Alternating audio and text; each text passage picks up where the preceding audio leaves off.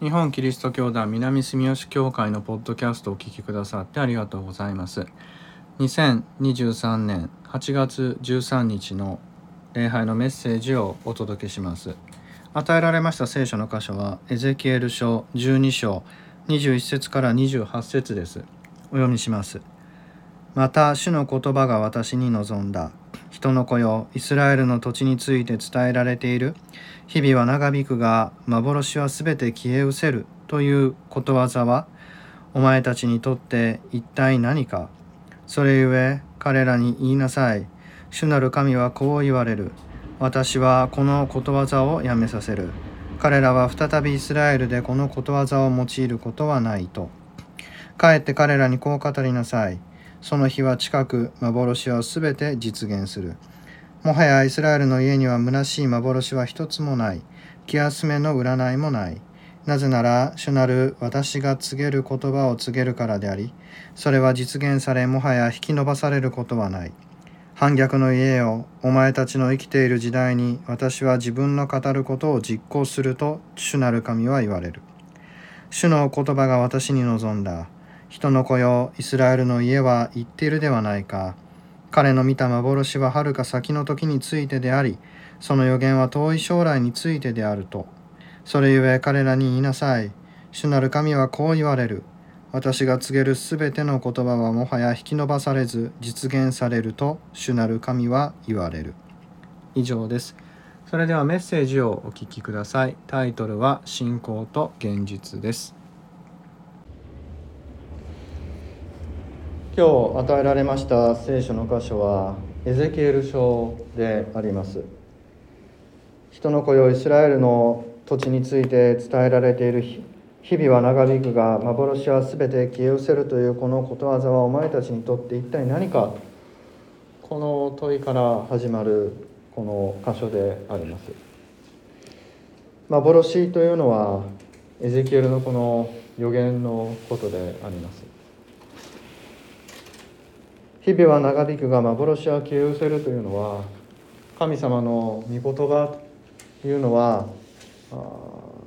遠く実現することであって今は関係ないというそういう意味であります。日々は長引く。私たちのこの現実はずっと続いていく。幻は全て消え失せるその日がやってきて神の御国が訪れてイエス様が再臨してこの世が終わり私たちが裁かれる。その時は来ないんだと。こういうわけですこう言われますと非常にこの神様に対して冒涜的なことわざだなと思いますけれど正直私たちはこのような考えで日々を生きていると言わざるを得ないだろうとそう思います。日々の主の祈りを祈りつつ御国を来たらせてください。と祈りながら今ではないなとそう思ってしまいます。今日イエス様が来られて私たちを裁かれるとしたら私たちは神の国に到底入ることなどできませんから今日は来ないでほしいとこう願っています。ですからこの聖書の箇所を、まあ、私たちが聞く時には幻というのは神様の御心というのは今ではない遠くに実現するかもしれないけれどそれは本当にいつか必ずやってくることだから今準備して待っていましょうというそういう落としどころにですね持っていってしまいがちであります。例えば創世記においてイエス神様がアブラハムにあなたの子孫は空の星の数のように浜辺の砂の数のようにたくさんなるんだとこうおっしゃった。その約束というのはアブラハムが死にその子のイサクが死にその子のヤコブがの子供であるヨヨセフがエジプトの最初になってエジプトでイスラエルの人々が増えてそして400年間エジプトにいてそこからモーセが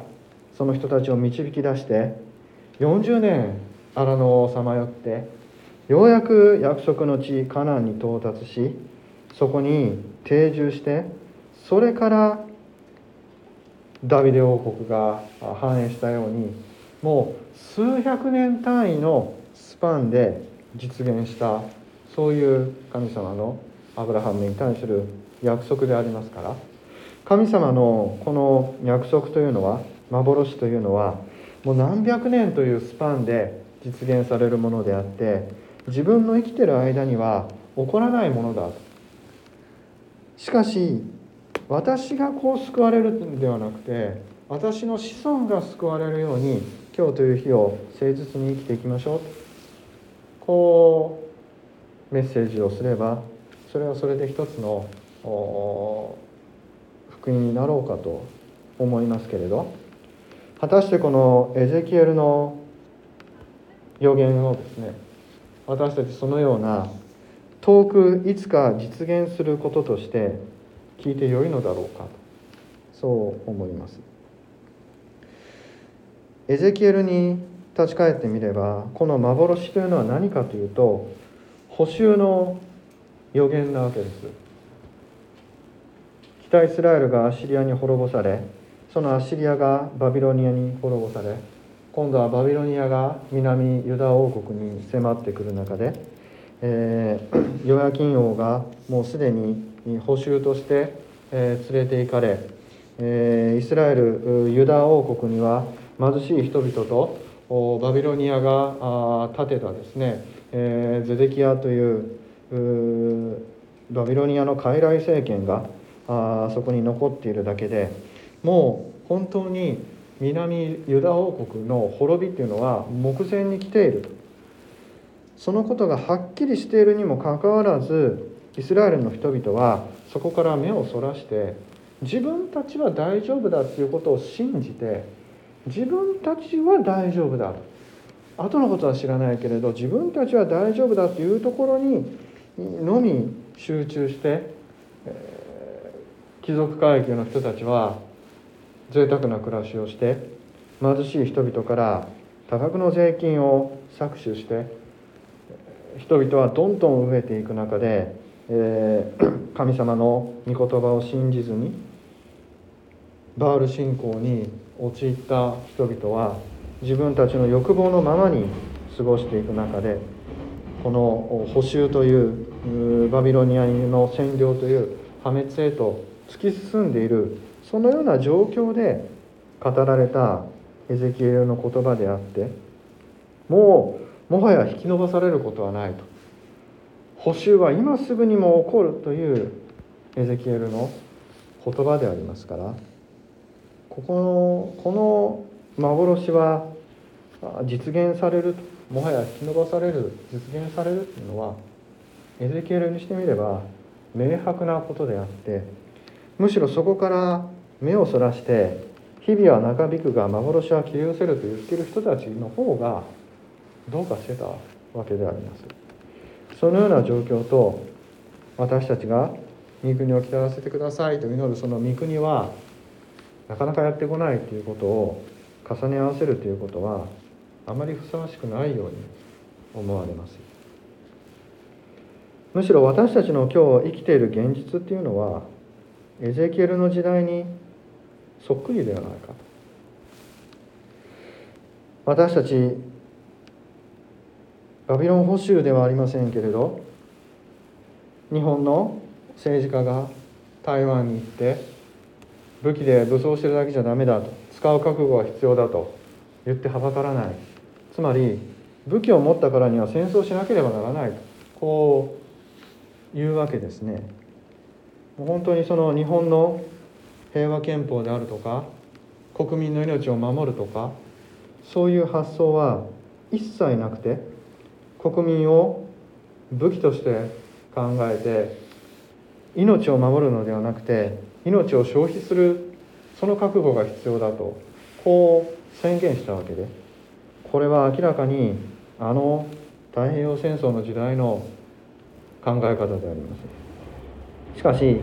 そのことについて誰もですねもうほとんど問題にならない。もうそんなことを言ったとするならば憲法をないがしろにしているし政治家として日本の国民の命を軽視しているわけですからあもう訴追を受けても仕方がない。やめていただく以外にないんじゃないかと思われるんですけれど特に問題にならないような現在であります。神様の命をお作りになった神様がおられるということから目をそらしてそれを信じることをせずにもう他人の命も自分の思い通りだというような発想から出てくる言葉でありますが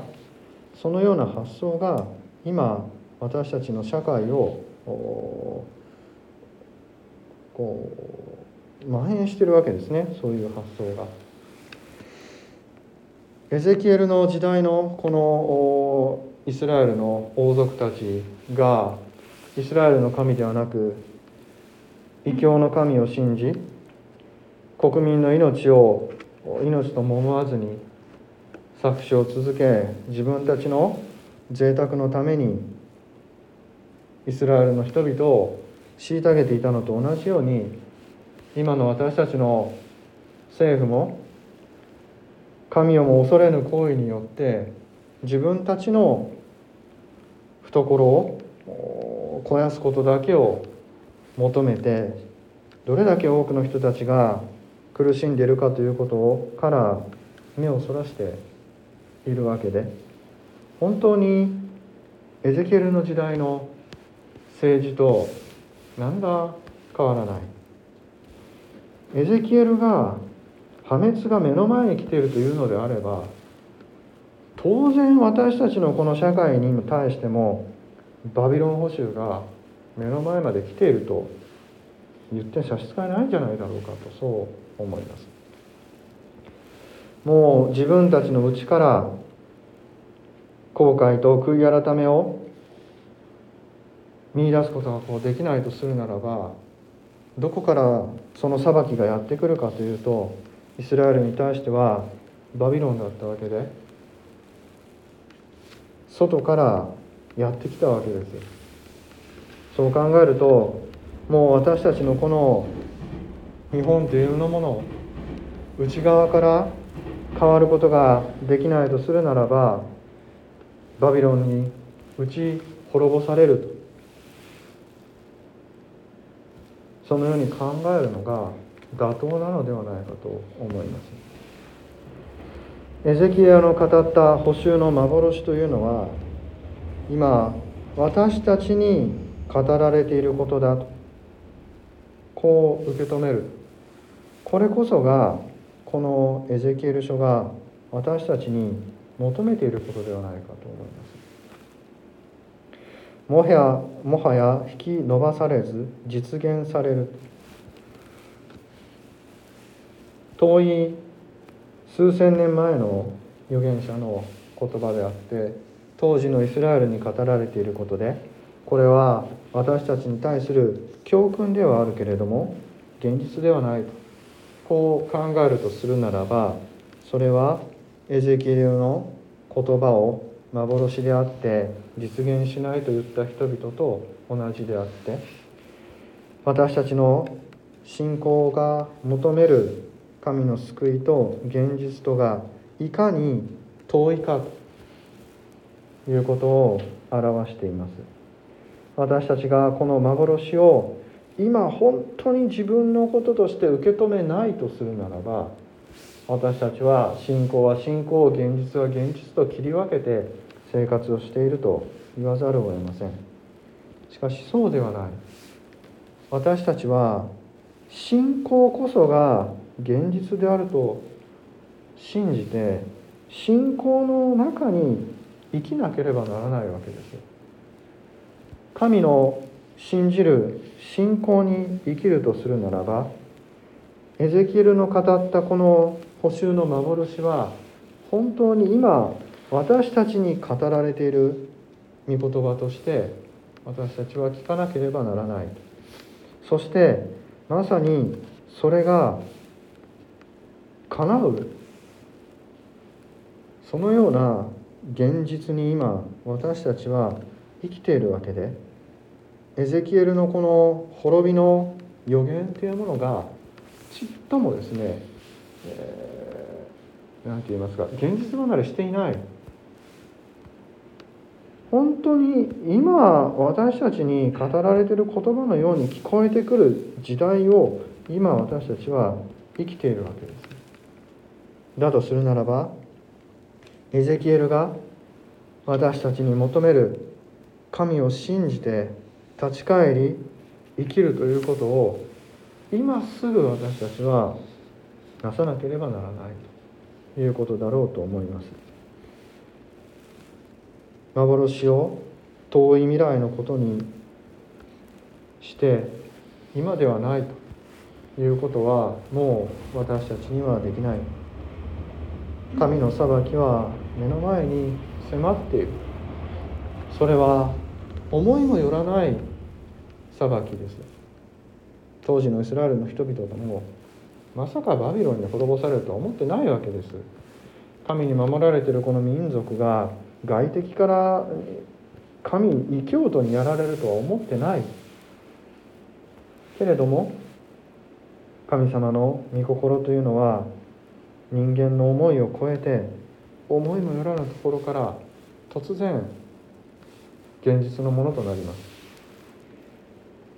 私たちもこのバビロン保守を目前にしたイスラエルの南ユダ王国に生きていた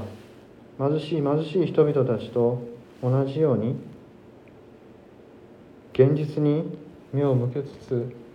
神の救いを信じ求めながら正しいことをして生きていかなければならない。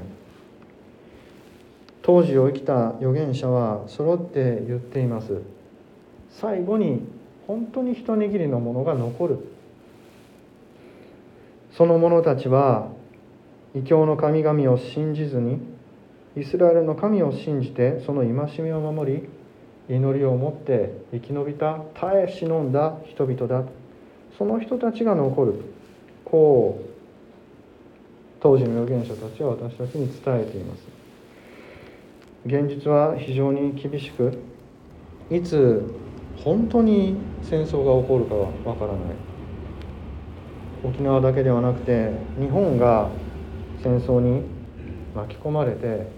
私たちの命が危うくなるかもしれない。そういう危機感を本当に持たざるを得ないような状況であります。それでもなお私たちは命を与え今日という日を守り私たちに聖書を伝え御言葉を聞く機会を与えて今日この礼拝という時に私たちを招いてくださった命の神を信じてその残りのものとなることができるように今日という日を歩んでいきたい。幻はもはや引き延ばされず実現されるという主の言葉は本当のことなんだと私たちは受け止めて今日という日に向かっていきたいと思います。それこそがああ先の戦争のから続くこの世界に生きる私たちの責任なのではないかとそう思います。イエス様が教えてくださった救いの道を信じつつ互いに支え合いながら歩んでまいりましょう。祈ります。天の神様今日の御言葉を感謝いたします。エゼキエルの語る補修の幻は解釈をしたりまた解き明かすまでもなく現実のこととして私たちに差し押し迫ってまいります。預言者たちの感じたその危機感を私たちも肌で感じることができますように。そしてただあなたを信じあなたに立ち返り悔い改めを持って生きることができますように。どうぞこの厳しい厳しい現実の中で富や欲望や私たちを惑わす多くの誘惑から私たちを導き出してあなたのもとへと導いてくださいますように。耐え忍び最後まであなたを信じ抜く強さを私たちに与えてください。そしてどうぞ日々あなたが私たちと共にいて進むべき道を示してくださいますように。この願いと感謝私たちの主イエスキリストの皆によって皆をお捧げいたします。アーメン。